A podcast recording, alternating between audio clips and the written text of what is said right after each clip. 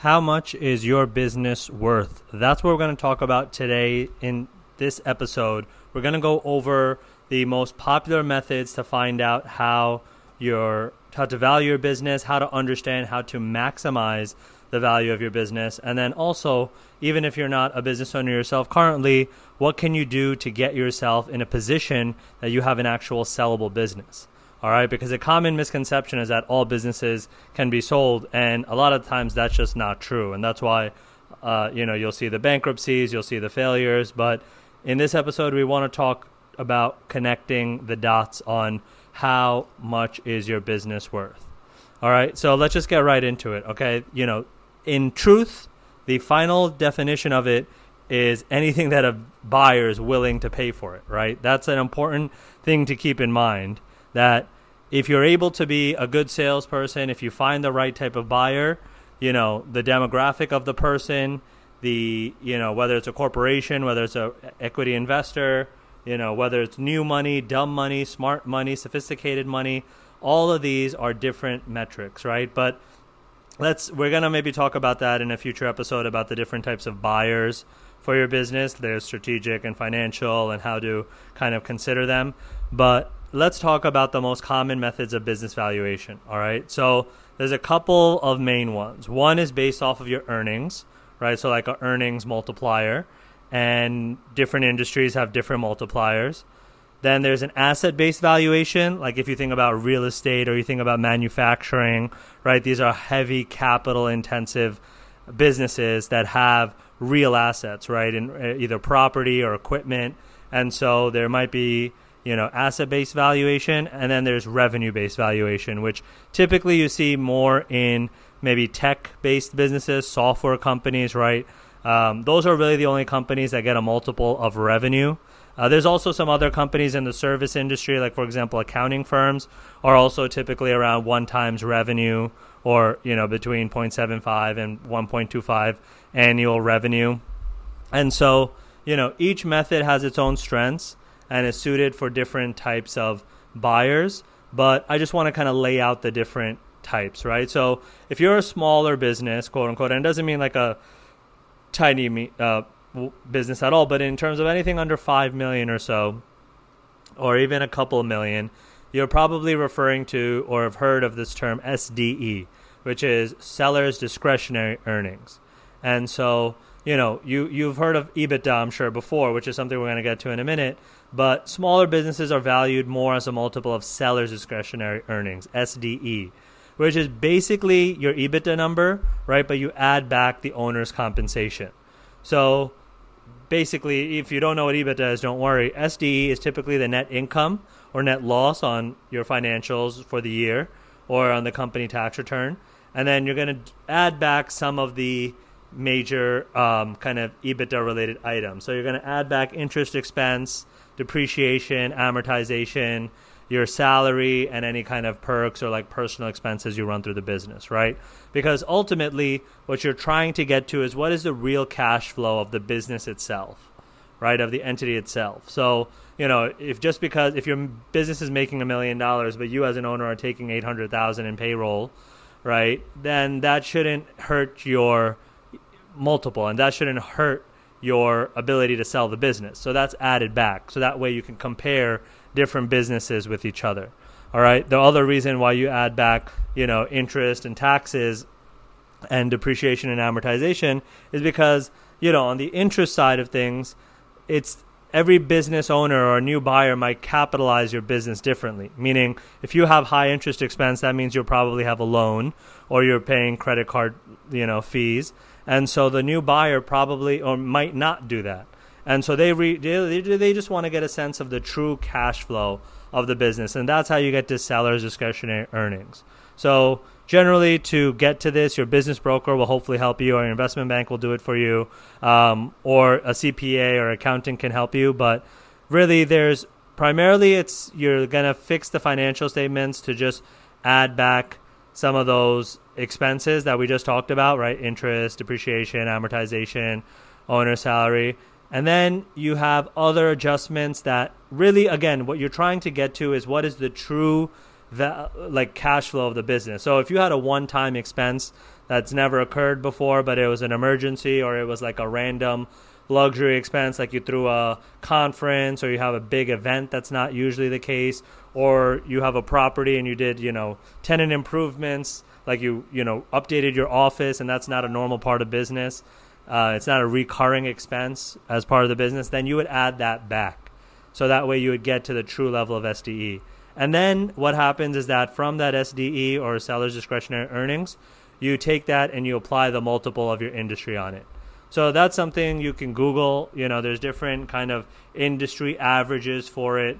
Um, you know, very rough case, very rough, rough scenario, uh, just to kind of lay the foundation of how these EBITDA multipliers or SDE multipliers work is, you know, as the smaller it is, the lower it is. So what I mean by that is if you only have an income or a seller's discretionary earnings of 50,000, then you might just apply like a 1 times multiple on it or 1.25, right? It's not that it's not going to be that much. It's not a heavy multiplier. Again, for most industries, most main street industries.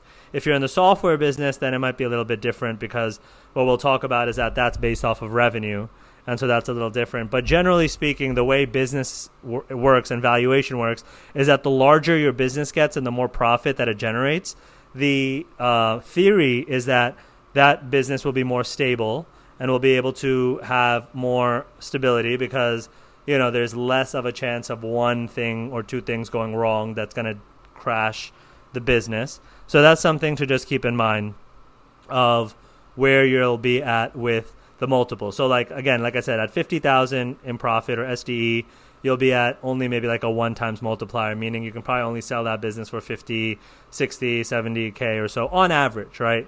There's always exceptions, and going back to the first rule that I mentioned, really the true value is just whatever you can actually sell it for uh, and whatever a buyer is willing to pay it for. But as your SDE goes up, let's say it goes to a million in, in earnings or profit, now you can probably do a multiplier of 3 to 4x, maybe even 5x or 4.5x.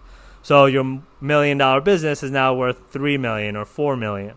And the higher it goes, the better. So, like, you know, what private equity does is that they'll buy companies at a smaller multiple, maybe a profit of 2 million, that they buy at a multiple of 4x, right?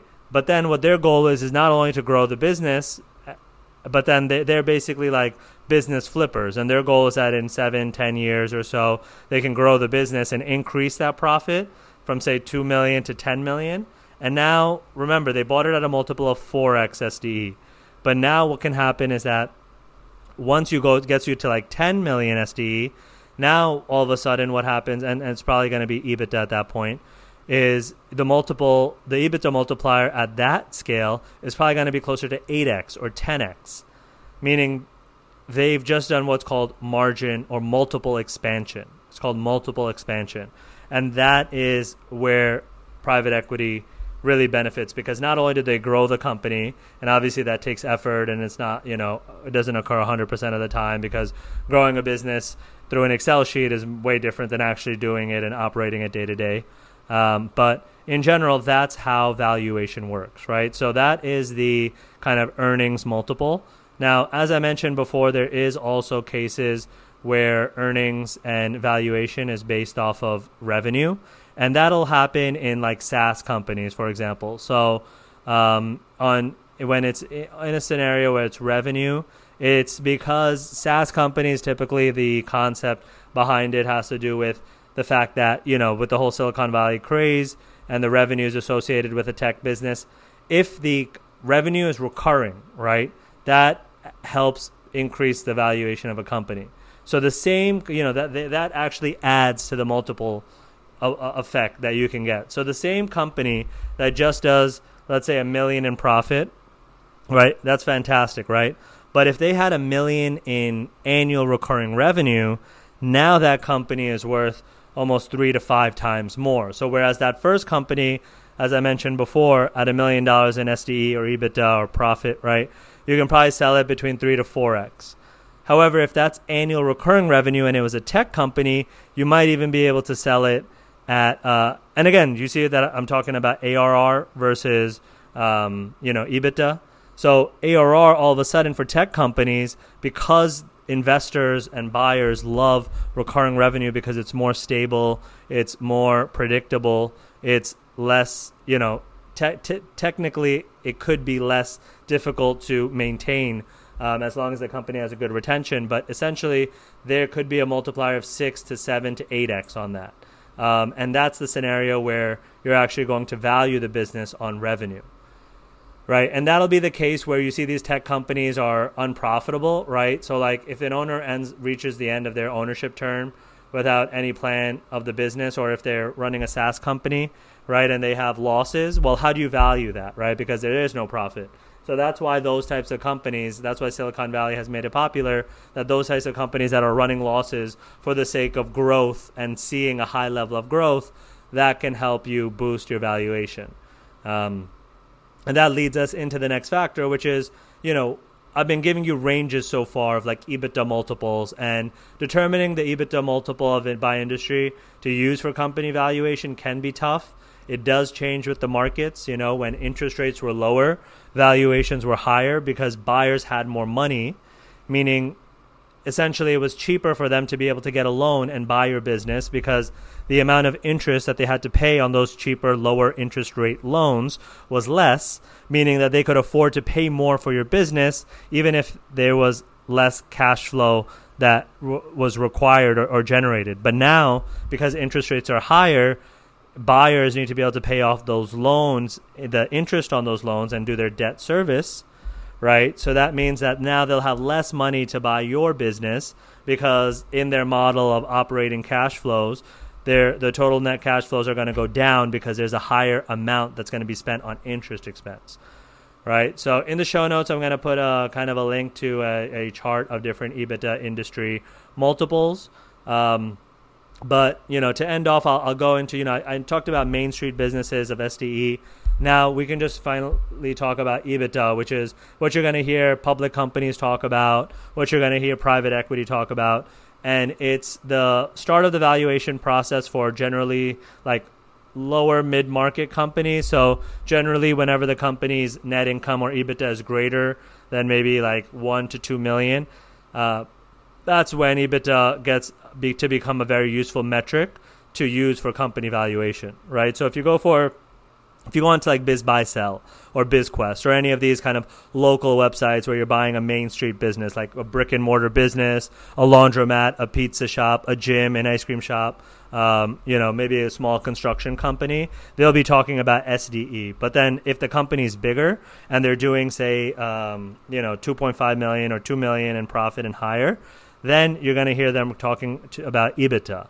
And so EBITDA is an acronym and it stands for earnings before interest taxes, depreciation, and amortization, right? So breaking this down a little further, just again, what, what, what are we trying to do here? We're trying to just get a real idea of how profitable the company actually is. And it strips out all the little things that add noise that make it harder to compare companies, right? So, again, the interest and the taxes, right? A company that runs a different type of tax structure might have different taxes to pay.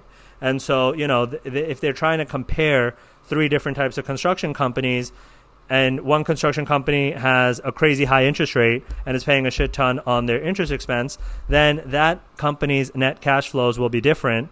And so that's why in EBITDA you add it back so that way you can still have that difference, right? So now remember, EBITDA is not cash flow. It's different from cash flow, but you're just incorporating um, different concepts and, and adding doing some add backs to EBITDA because you would basically get your operating cash flow and then you would add back what I mentioned before, which is in the acronym, which is interest, taxes, depreciation, and amortization. So hopefully that helps. Again, just to put out kind of general benchmarks out there. This is not a rule of thumb, but this is useful ballparks of where companies trade for from our experience. And uh, companies that are in the EBITDA range of like one to three million or one to five million. Um, their multiples now today are probably in the three to four x profits or EBITDA. And again, it can be different if it's like a if it has a high growth, if it's a high tech company. Uh, healthcare and biotech firms tend to earn higher EBITDA multiples for their industry above the average norm, right? Um, and certain project based companies might have lower EBITDA multiples because it's more project based. So again, it also, you know, a very important metric in calculating valuation, just to get deeper into it a little bit, is that there'll be different factors like what is the uh, stickiness of the revenue, right? I talked about recurring revenue having the best multiplier or best effect on having a higher valuation.